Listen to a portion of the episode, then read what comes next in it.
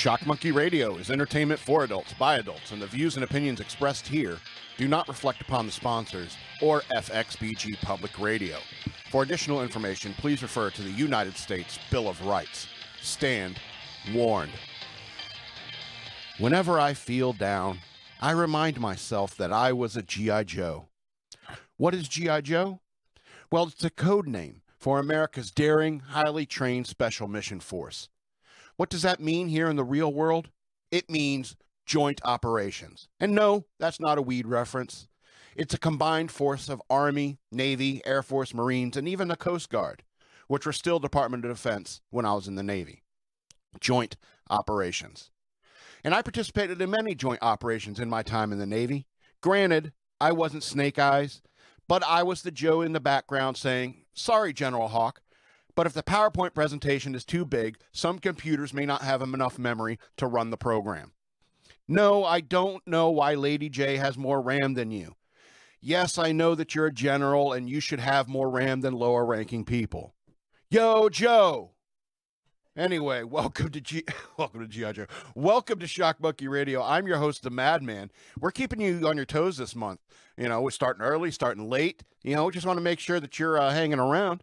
Just want to make sure that you're uh, you get you click that little bell for the notifications when we actually go live. Just kidding. You know, sometimes the schedule gets gets wonky. It happens. It happens. Okay, I want to remind you that if you can read, I have books available on Amazon for digital download. Search for the author Scott L. Robbins with two T's and two B's. I got the three Exit 13 books. I got the Ravings of a Madman and the Bunny Years, a memoir about a superhero. So go download those, buy those. They're pretty cheap. The Exit 13s are 99 cents each, and the other ones are $4.99 each. Real cheap. I also have a Patreon. Go over to patreon.com slash shockmonkeyradio become a patron. I would appreciate it. The prices are lower than they've ever been, uh, you know, because it took like $40 to fill my little gas tank today. So if you have Cash App, you can use the cash tag Shock Monkey Radio. Send me money that way so I can get a, so I can get a, so I can afford gas to get to the studio. You know, Madman needs his medicine. All right. So uh, support me if you can. I would appreciate it. Thank you very much. Um, um, so did you hear about Kanye West and Pete Davidson? Just kidding. I'm not going to talk about that nonsense because I'm an adult and this isn't high school. So I want you to turn in your Bibles to Genesis chapter 2, verse 19. and out of the ground the Lord God formed every beast of the field and every fowl of the air to Adam and to see what he would call them and whatsoever. Adam called every living creature, that was the name thereof. So that's kind of interesting, right? Uh, Adam walked around the earth giving names to every single animal, looking underneath them all and saying, You are named Tim. You are named Michelle. You in the tree, you are Robin Tooney and Robin Williams. You two hopping near the river, you're Kermit and Robin. Wait, that might be confusing. Kermit and Hypnotoad. Yeah, that's better. I mean, the Bible doesn't specific, uh, specify that Adam named them as species frogs, birds, cats, dogs, etc. I'm in the letter Kenny camp in regards to naming animals. If you don't name every single animal, you're just leaving fun on the table. So the question is when Adam ran across his first frog, he named that frog Frog, like it was a proper noun, and it stuck. So maybe Adam was confused about it. Plus, the Bible doesn't say that God told Adam to name the animals. It's, Adam seems to have done that of his own accord. Uh, also, he also the text uses the past tense. Adam named the animals, but the problem is that we're not done naming the animals. A new species of monkey was discovered called Popa langur, Trachypithecus popa. And I've decided to name the first one we found as Edgar. But really, that's not up to me. I'm not Adam or the person who found it first. So we're not done naming all the animals. So the Bible should not have used the past tense. And so when Adam named the ladybug, yet named it Stephen, he must have just got done licking toads or something. And speaking of licking toads to trip balls, did Adam lick every single species he named just in case? Also, the Bible says that God brought all the species to Adam to be named. But let's be honest Adam probably had to go to the water to name the fish. Honestly, even God knows it'd be easier to get Adam to the shore than to bring the fish to Adam. The Bible's not always literal, is what I'm saying. All right, so I'm going to continue talking about animals. Uh, I was scrolling through Facebook and I saw a video, it, an unsolicited ad for some website I never heard of, mind you, but it was labeled something like cats are assholes or something similar. Effing der, I said aloud when reading the title, and then I scrolled on by because I already know what's in that video. It's a bunch of cats knocking stuff over or batting and scratching babies or something. So I think it's obvious that cats are assholes. And if you have a cat, you tolerate assholes, which means you're kind of an asshole for tolerating the cat. Don't get me wrong, I had some cats, but it wasn't my call to get them. One cat, named Boots, loved me and would frequently jump up in my lap and purr, and I'd pet it. I am not immune to the charms of cats. But just like every other cat in the world, it would climb up on my keyboard to try to knock the video game controller out of my hand. At Christmas, he'd knock down the Christmas tree. If something was on a shelf that he could reach, he would find a way to knock it down. He also liked flipping on and off light switches, which is kind of oppressive, but he also did it at night, which woke people up. My sister had a cat that would whine every single morning, meowing very loud at 6 a.m. to be fed. I wanted to kill that cat with my bare hands. I was never so happy as when that cat died. It died of natural causes now. I'm not a killer or I'm cruel to animals, but I sure as hell considered being such when that cat was alive. Cats move quietly, so they would frequently surprise people by jumping up on the couch or whatever out of nowhere. They are assholes, no doubt about it. And everyone knows that fact. And the most interesting aspects of that are the fact that people who call themselves cat people, even cat people, know cats are jerks. But what's funny is that they tolerate cats, but such people are awful, often intolerant of people who are being who are uh, who are being less assholey than cats. The, those social justice warriors, those Karens, those people who constantly whine and complain about people like me being a jerk will often have at least one cat at home. I wonder what they would do if I came and shit in their litter box. Or could I be like a cat and think that the litter box is not clean enough for me and shit wherever I want to in the house like cats do? Think about that. Cats are the only creatures we allow to shit in our houses, piss on our carpets, or barf at a strategic point where you're guaranteed to step in it. For some reason, this is the this is only tolerated from cats. Anything else, like a dog. Dog does the same thing and you operate them, rub their noses in them in it, spray them with a spray bottle. Ooh, what up with that? What up with that? And for some reason, we put up with this from cats. You know, they cats. You know, they sometimes kill pests. You know, I guess that's why we put up with it. They sometimes kill pests. But you know, but they torture the pests as well. Have you ever seen a cat play with a cricket they caught, tearing off legs to immobilize it just to torture it? Cats are vicious killers. Now, dogs can kill too, but dogs don't torture the way that cats do. They're like little furry sociopaths, which explains why Dennis Reynolds from Always Sunny in Philadelphia hates dogs but loves cats. Ooh, what up with that? What up with that? All right, you want to continue talking about animals, or should we talk about Always Sunny first? Let's continue talking about animals. Uh, so um, I was uh, looking at the uh, uh, the Daily Wire shop, and uh, uh, for Matt Walsh, they have this like T-shirt that's called the Existential Panda T-shirt, and it has a panda sitting there going, "Should I exist?" and I think it's hilarious because it's something that Matt Walsh has talked about frequently on on um, his podcast. Matt Walsh talk, talks about pandas and how pandas, you know, they're they're endangered because you know uh, we've been trying to get them to breed for years and years and years, and they're endangered and stuff like that. But the pandas don't want to breed.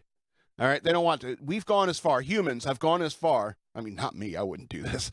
Have have gone as far as to like show panda porn to pandas to kind of get them in the mood to have sex to procreate. All right, uh, but pandas don't aren't really into it.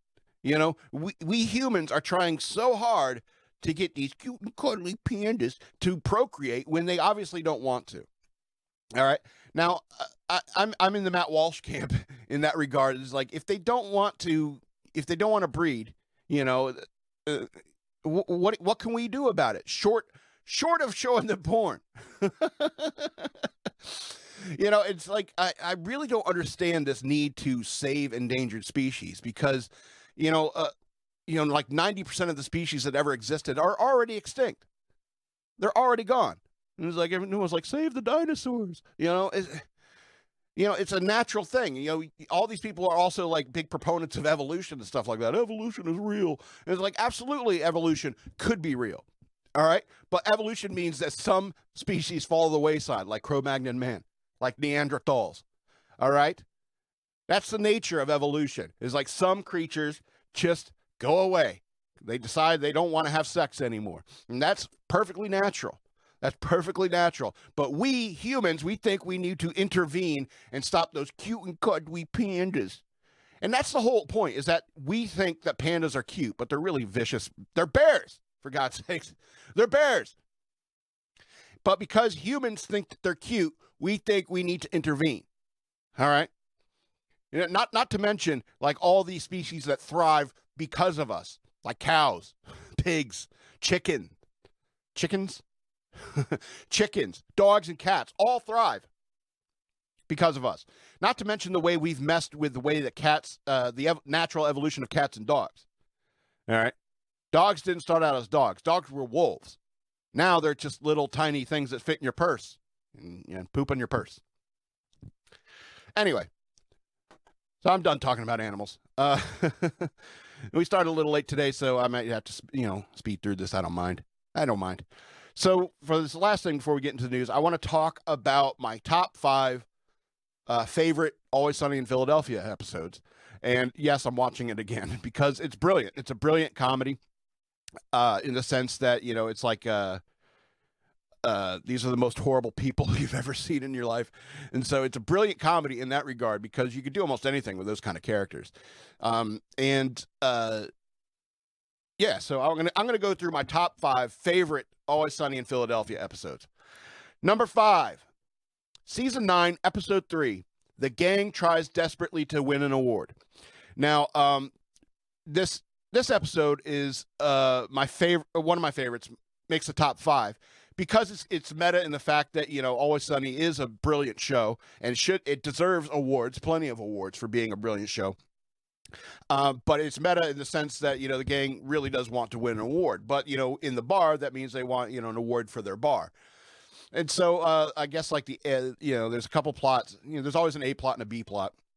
And the uh, I think the A plot is the gang's trying you know some some of the gang are trying to uh, uh, make their bar into one of those successful like friends kind of bars. in the sense that you know it's that it's that same formulaic nonsense that you find all over television and stuff like that. And it's um and and that's not what always sunny is. That's not the nature. That's not who they are. It's not you know you can't overexpose the light you know make the lights real bright on them and stuff like that you know and the reason why it makes this list is because of charlie charlie of course is a genius and he probably would have been a a very normal and well-adjusted person if he had not made friends with these people. Uh, and so um, there's a scene where uh, where uh, Charlie's who wants to write write a song. And this is this is why it makes this list. It's because one of my favorite parts of points in any point in in the series. Uh, he writes a song is uh, in a like a Randy Newman type thing. They say the world's your oyster, oh, but oyster's not for me. You may be the belle of the ball, but you ain't my cup of tea. You know, it's just he writes this song when he's sober ish, and uh, uh, the gangs like locks him locks him downstairs or something like that because they don't want him doing the song because you know they're jerks. Those people are jerks, and so Charlie goes down there and huffs paint for a while, and then he comes up.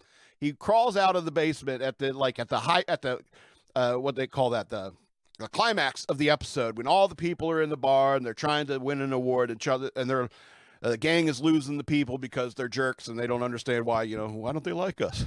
And so charlie comes out got spray paint all over his face because he's been huffing paint all day. And he comes and he sings this song. And i'm just going to quote the lyrics off the top of my head. There is a spider spider spider It's deep in my soul, soul, soul. He's lived there for years, years, years. He just went let go. He's crawling around. He's got a mean bite, but now he's ready to fight and stand up for what he knows. I don't need your trophies or your gold. I just want to tell you all to go fuck yourselves. and it's one of my favorite moments because it sums up everything. Everything I feel about my creative endeavors and stuff like that is like, you know, I really don't want the trophies or your goals. I just want or your gold. I just want to tell you all to go fuck yourselves. it's just, I think that that's the artistic integrity of the gang, and I think that that's, I think that's what makes for good art. Okay, it's like my art is about telling you to go f yourself. it's not about winning anything. It's not about getting rich doing it. You know, it w- would be nice. You know, that's kind of like the last line. It's like it would have been would have been nice to win an award. Last line of the episode. But at the same time, you, they don't want to compromise their artistic integrity. Anyway, number four, favorite Always Sunny in Philadelphia episode. Mac and Charlie die. That's episode uh, season four, episodes five and six. It's two parter, but the first one's the one I'm referring to, and this is where um, Mac and Charlie. Uh, uh, I'm sorry, Mac's dad gets paroled for prison, and so Mac and Charlie get scared because they think that their uh, Mac's dad's going to come kill them because he they didn't smuggle heroin in their butts. We're going to come with our butts so filled for you. didn't smuggle heroin in their butts to to them in prison, and so they f- try to fake their deaths. All right, and so why this makes the list is the the scene uh, and and the resultant uh, aftermath of Mac driving the car into a wall in order to fake their deaths. He thinks he's going to jump out at the last minute, but instead, Mac crashes into the wall, smashes his head, and gets a concussion. And what's excellent about the writing is that that is very accurate to the way people react when they get a concussion because he's like bleeding from the ears and everything like that. And so they go to a pawn shop trying to find everything that they're uh, trying to find a way to set this car on fire, make you know to blow up the car. And Mac runs, you know, and Charlie mentions is like, I tell you something, then you forget it five seconds afterwards, and that's yeah, that's that's a concussion right there. and then Mac passes this wedding dress that's in the pawn shop and he will not let it go. He's like, Oh, that's so sad. There's a wedding dress in the pawn shop. And Mac won't shut up about the wedding dress, which speaks volume to his character that you find out late in later seasons.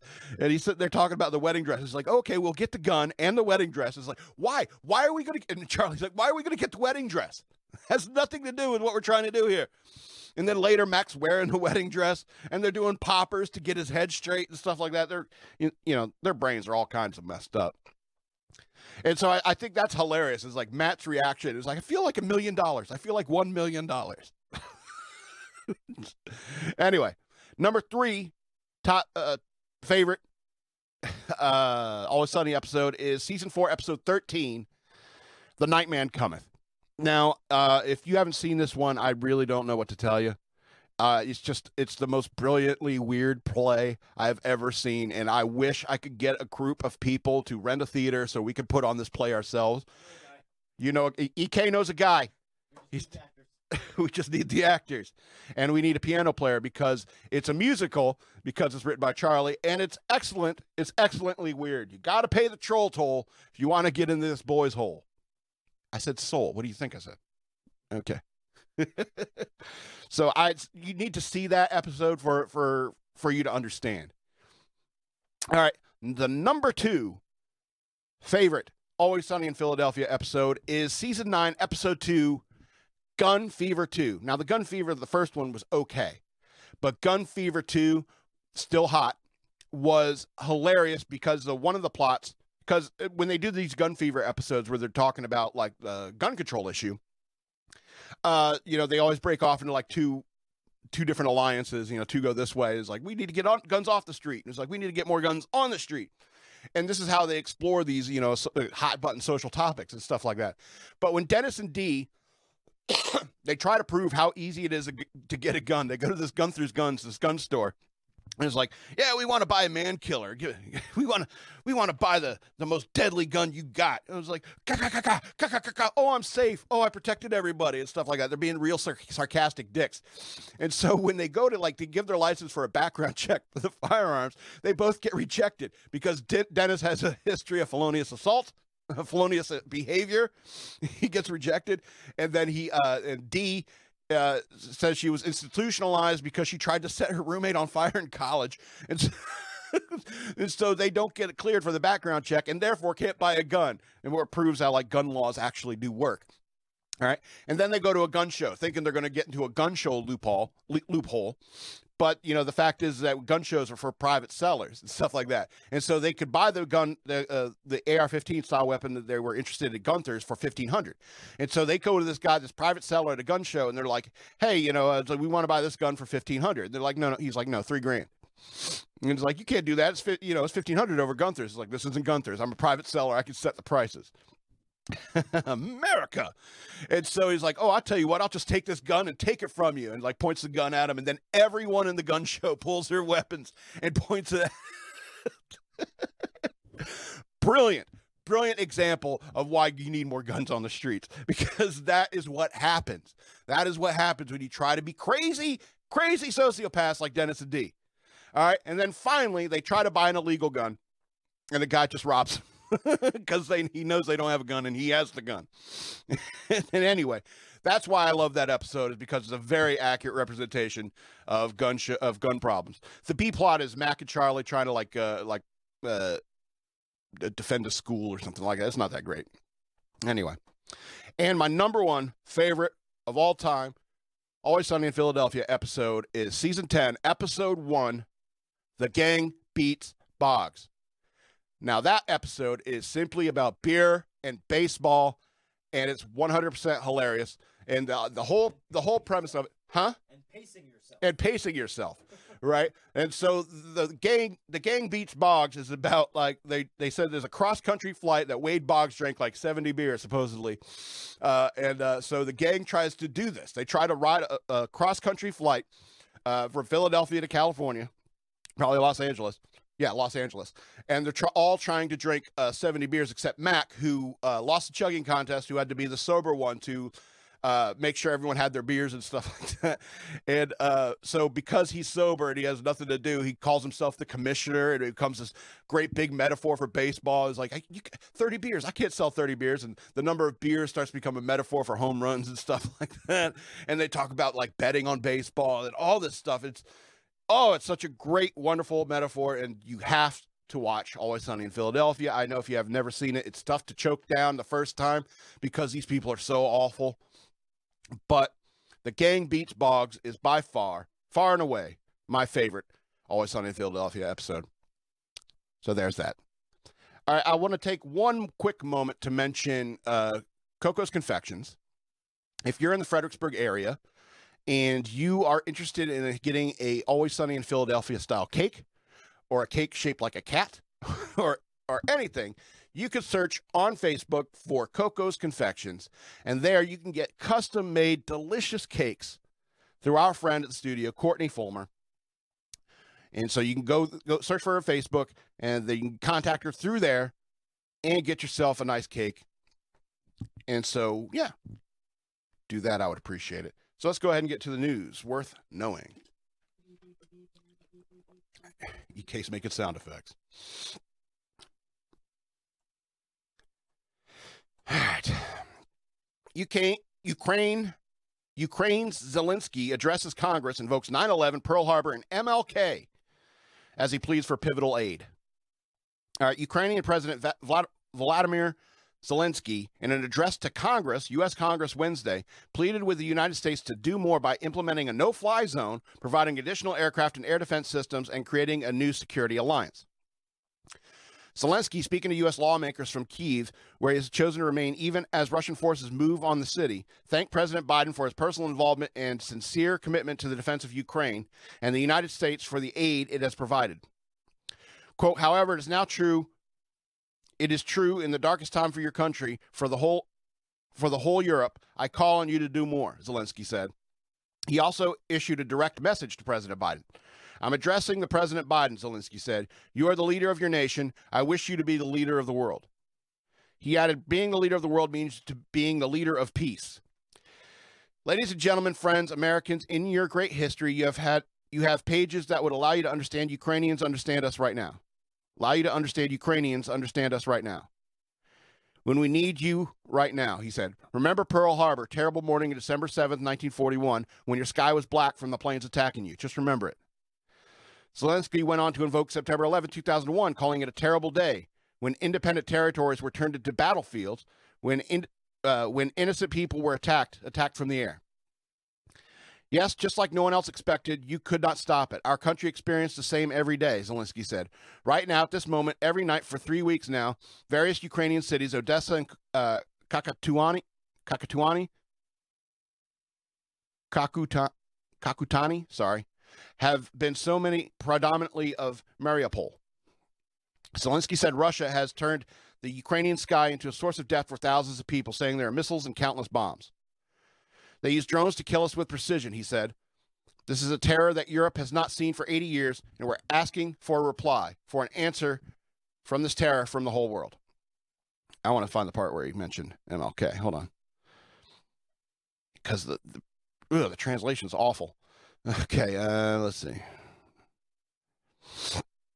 Anyway, I'll skip it. So he he evokes all this stuff, this imagery uh, from American history, trying to say is like we you know be a leader in peace by starting a war with Russia. All right, so here's my take on it. Vladimir Zelensky, pass, pass. You know, it's obvious. It's obvious you're trying to tug on our heartstrings by calling upon, upon these things as far back as, you know, 70 years ago. All right. December 7th, 1941, uh, you know, that, the skies were darkened on, in Hawaii, not all over the United States. All right. And yes, it led us into the Second World War, but we were, we, the United States, was attacked. All right. It's the same thing on September 11th. We were attacked. All right. And I, you know, I hate to be mean about it, but you know, President Biden isn't all there, and I don't trust him to run a war as commander in chief. I do not trust him as an American citizen to run a war. All right? Especially with a nuclear power. In fact, you should think about that because, you know, you let go of your nukes. You shouldn't have done that. You shouldn't have done that. And so, you know, when you when you when you invoke invoke all this imagery from US history, you know, it just it it comes off as pandering. It comes off as insincere and you're just trying to play us. You know, and that kind of pisses me off. You know, I know it's wrong. I know Russia's doing the wrong thing. I get that. You know, but you know, it, and I don't trust the help that you have received from the US so far is enough for Russia to get pissed at the US and want to start war with us. All right? And we'll get into it later about how Russia does want a war with the US. They think it'd be good for their their economy and their Russian, you know, empire or whatever. And so when you do that, it just it's it it's so ugh, ugh. So no, thank you. That's a hard pass. I don't want to do it, but then again, it's not up to me. Anyway, let's go on to this idiot. Um, excuse me, this vice president. All right. Uh, now deleted Kamala Harris tweet claimed U.S. is supporting Ukraine in defense of the NATO alliance. What a moron! Just proves, you know, when you sleep way out of the top, you eventually get in over your head real quick. Anyway, a social media account for Vice President Kamala Harris stated Tuesday in a now deleted tweet that the United States is supporting Ukraine in defense of a NATO alliance, quote unquote, which the Ukraine is not a part of. Yeah, Ukraine is not NATO. Quote, when I was in Poland, I met with U.S. and Polish service members, thanking them for standing with our NATO allies for freedom, peace, and security. A tweet from Kamala Harris at Kamala Harris account stated. The United States stands firmly with the Ukrainian people in defense of the NATO al- alliance. Moron. The remarks. Here's the thing. Do you think Kamala Harris really runs her Twitter account? There could have been a smarter person around her that, you know, they're not NATO, right? Anyway, the remarks made in the tweet, which featured a, ho- uh, a photo of Harris greeting American and Polish service members, comes on the heels of similar statements she made while addressing House Democrats over the weekend at the Democratic National Committee's DNC winter meeting in D.C. Quote, Russia's invasion threatens not just Ukrainian democracy, it threatens democracy and security across Europe, Harris said. So I will say that, whoa, this is hard to read. So I will say what I know we all say. I will say over and over again. Wow. How many times can you use say to say nothing? I will say what I know we all say, and I will say over and over again. The United States stands, stands firmly with the Ukrainian people in defense of the NATO alliance. What a moron. Those remarks prompted the White House to alter the transcript from the event, adding, and to make it appear, and uh, adding, and to make it appear like she said the United States supports Ukraine and defends surrounding NATO countries. According to, see, that's that's what they do. That's what the liberal media does. They'll edit it on behalf of people like Biden and, and Harris when it's Trump or something like that, or someone on the right, they'll quote it directly. See, you can't speak right. According to a spokesperson from uh, Harris's office, the account that issued the tweet was controlled by the DNC. And no one there knew that they weren't NATO. Anyway, the and was omitted by accident, and we took it down and reposted it with the correct remarks. The DNC said in an emailed statement to Fox News. yeah, I believe that. Anyway, a new version of the tweet posted Tuesday now reads When I was in Poland, I met with U.S. and Polish service members, thanking them for standing with our NATO allies for freedom, peace, and security. The United States stands firmly with Ukrainian people in defense and in defense of the NATO allies. And in defense of the NATO allies. Uh, talking about NATO for a bit and blah, blah, blah. Anyway, uh, yeah, what a moron. You know, she only got in office because she banged some mayor or something like that, right? She is remarkably unqualified. She's more unqualified than Anna Faris. Anyway, let's go on to this next story.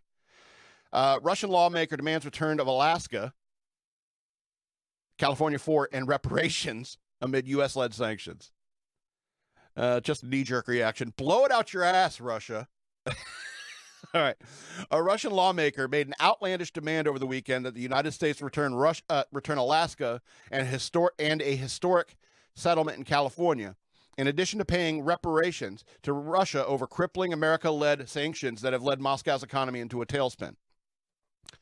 Oleg, oh boy, Matveyev, sorry. I do want to pay respect to your name, but geez, those Russian names are so hard.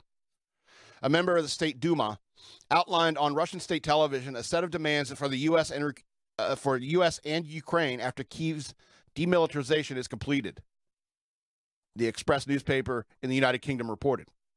The demands include the return of Alaska, which the U.S. purchased from the Russian Empire in 1867 as part of the Alaska Purchase, and the former Russian uh, settlement for Fort Ross, California, 90 miles north of San Francisco.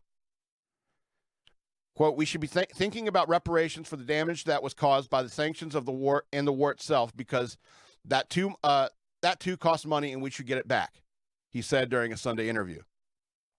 He also called for the return of all Russian properties, those of the Russian Empire, the Soviet Union, and current Russia, which has been seized to the United States and so on. You've been on like through like three governments since then. the hell with you. Anyway, afterwards he asked if he meant uh, asked if he meant uh, Alaska and Fort Ross. That was my next point, as well as the Antarctic. He said we discovered it, so it belongs to us. Uh, that was three. That was three governments ago. Russian idiots. The sale of Alaska marked the end of the Russian Empire's trade expansion and sell, uh, settlement efforts in the Pacific coast of the U.S., according to the U.S. State Department. The territory was sold to the U.S. government for $7.2 million. Opponents of the sale label it Seward's Folly, referring to the then Secretary of State William H. Seward, who was proponent of the American expansion. A label failed to stick after 1896 when hundreds of thousands of people migrated to the territory in search of gold. The Russian colony was established Fort Ross on California's Sonoma coast in 1812. After several years of struggling to grow crops and tensions with Americans in the area, the property was sold in 1841 and became clear the area was finan- a financial liability, according to the Fort Ross Conserv- Conservancy. The demands made are likely to be ignored as the U.S. ratchets up sanctions over, on Moscow over its invasion of Ukraine. On Monday, the State Department announced fresh sanctions on President uh, Alexander Lukashenko, the Kremlin's ally in Belarus, and 11 other Russian officials. so, yeah, blow it out your ass, Russia. You sold it to us fair and square. What'd you do with that money? Did you give it to the people? or did you put it in the pockets of people like Putin? Ooh, that was a nice alliteration. You put it in the pockets of people like Putin. All right, let's go on to this next story. Oh, it'll be a short one today. Hell with it. Uh, as war rages in Ukraine, Americans in Wyoming say climate and conservation top election issues. So this is from Jackson, Wyoming. Uh, they told Fox News Digital that protecting the environment and the economy is top top on their list when it comes to voting priorities, despite Russia's war with Ukraine dominating the headlines. Quote, I think my priorities are about the environment, one man said. We got to, excuse me, we got to do more to protect the environment.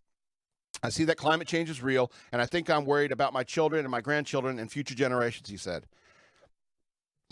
The man said the war in Ukraine was unnecessary and that people have the right to be free. Omar from Boise, Idaho, said the war was crazy and sad. He told Fox News he was very envi- environmentally oriented, Com- conservation minded, and economy probably as well, said Omar. David of Jackson's Hole, Wyoming, said freedom was his biggest concern. Whether you like a Republican or a Democrat or independent, you get to vote for what you want. You get to vote for what you want. Randy of Kansas City, Missouri said, Help our economy, bring back resources to the U.S., and supply our own oil and gas. It's a priority right now.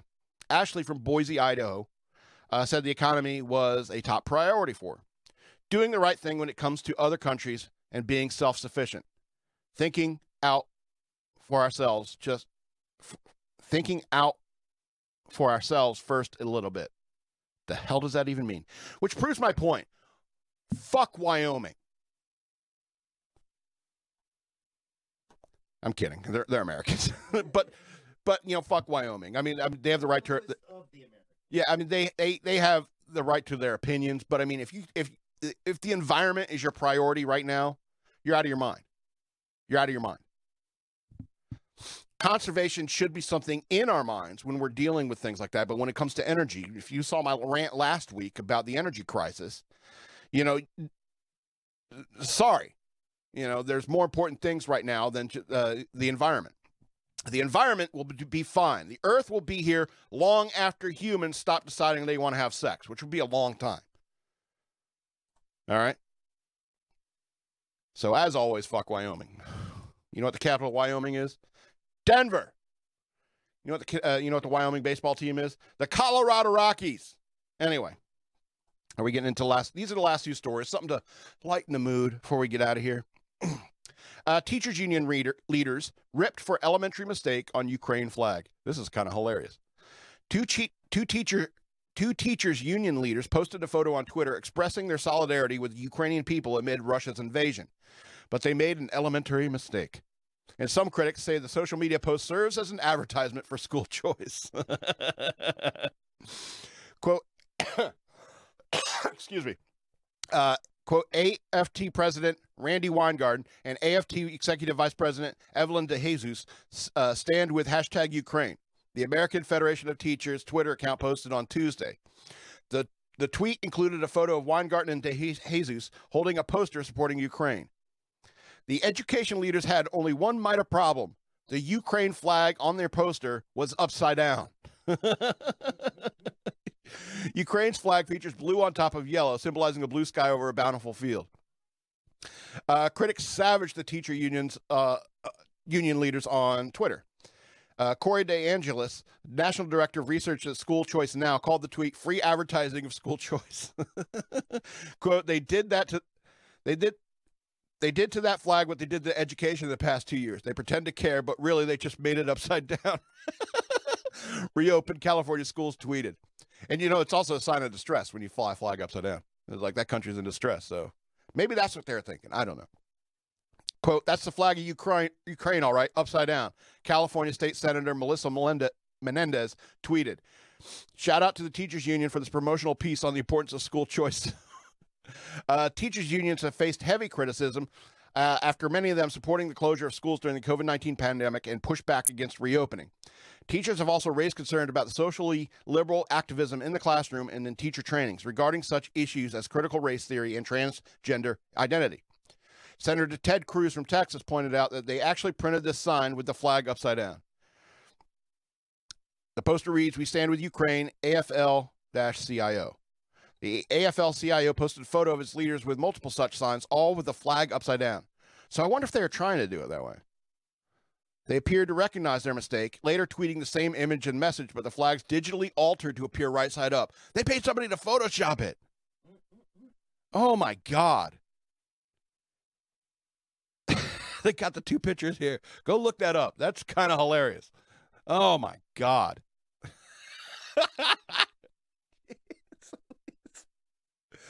These are teachers. These are teachers. That's where your tax dollars are going. Oh my God. All right. I know I talk trash about a lot of animals, but I have a real soft spot in my heart for dogs. So, last story here is about a shelter dog turned into a canine hero, inspires a Netflix movie. There's a canine dog in Rhode Island that has such a remarkable storied past, she's inspired a Netflix movie. Ruby, an Australian Shepherd and Border Collie mix, was adopted by Corporal Dan- Daniel O'Neill in 2011 when he was in need of a search and rescue dog for work, according to the Associated Press. At the time, the rambunctious eight month old pup had been adopted and returned, returned to the Rhode Island Society for Pre- Prevention of Cruelty to Animals shelter by five families before she found a place with O'Neill. Shelter volunteer and dog trainer Patricia Inman recalls Ruby as full of energy and needed an advocate to reassure staff that euthanasia was not the right choice. Ruby was a total knucklehead, Inman told the Associated Press. And she works at the SPCA? Anyway, she's a total knucklehead. She jumped and bit her leash. She wouldn't sit or lie down. She just never stopped moving. She was special. She needed a special person. Okay. Yeah, that definitely sounds like somebody at the SPCA. ASPCA. Um, O'Neill, 41, enrolled Ruby into a canine training course where she reportedly graduated top of her class. Uh, he recalls that the young pooch seemed to be determined and focused instead of the boisterous and troublesome reports he had heard. Ruby went on to become a canine dog for the Rhode Island State Police, where she assisted in several search and rescue missions. In October 2017, Neil and Ruby found a teenage boy who had fallen into a ravine and remained unconscious. They later found out that the young boy was Inman's son, who had been missing for 36 hours following his, his accident. Uh, quote, I was beside myself and overwhelmed, Inman told the Associated Press when recalling that fateful day. Quote, so many things had to fall into place for this to happen the way it did, she said. The universe works in mysterious ways. Ruby's story and extraordinary recovery skills made national news and captured hearts of Americans. The talented canine was honored at the 2018 Hero Dogs Award ceremony hosted by the American Humane, where she won in the Search and Rescue Dog of the Year category. Four years later, Ru- Ruby's story is being highlighted in an upcoming Netflix film, Netflix film, which is titled Rescued by Ruby. The film is based upon two biological short, biographical short stories about Ruby's life Ruby, a dog wink story, and Dog Wink Ruby, as told by American author S. Esquire Rushnell and comedian Louise DuArt. The world needs movies that make us feel good, said Rushnell, who's also an executive producer on the film. Quote, the real life journey of Trooper Dan and the shelter dog named Ruby demonstrates how uh, believing in our dreams can open doors and, uh, of opportunity and divine direction that we couldn't pos- imagine possible. Rushnell told Fox News Digital. Rescued by Ruby, it's a story of hope for everyone. The movie is set to start streaming on March 17th. That's tomorrow. O'Neill told the Associated Press that he thinks Ruby's accomplishment accomplishment is the true underdog story. Quote, it's like divine intervention. She was given a chance and she's been doing everything she can to pay back, Corporal said. Uh, you have this dog that was given up on and she's changed so many people's lives. You know what? Um, here's the thing though. You need a firm hand to train, train a dog.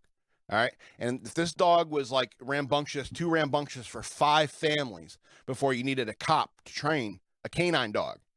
You know, it just proves that, you know, at, at some point, you know, there's a bunch of people out there that don't know how to train dogs. You need to be firm with a dog to train it. And sometimes that means, you know, smacking it on the nose with a newspaper or something like that. All right. You still love that dog, but you know, you don't want them like jumping on, you know, biting through their leash or jumping around or jumping up on people, scaring people. You got to train a dog. And if you're training a dog, you need a firm hand and it's nothing like a cop to turn a dog around, a troubled dog around. So it's a good, heartwarming story. It's like I, uh, it's like uh, what's what's that? Uh,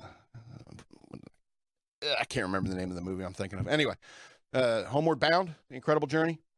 Anyway, so we're, we're at the end of our show now, and I want to remind you to go over to patreon.com slash shockmonkeyradio, become a patron. I would appreciate it very much.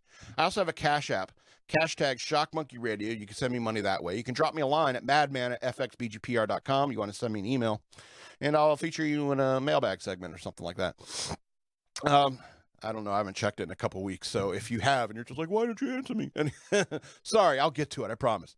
And so I also have uh, books available on Amazon. Search for the author Scott L. Robbins with two T's and two B's.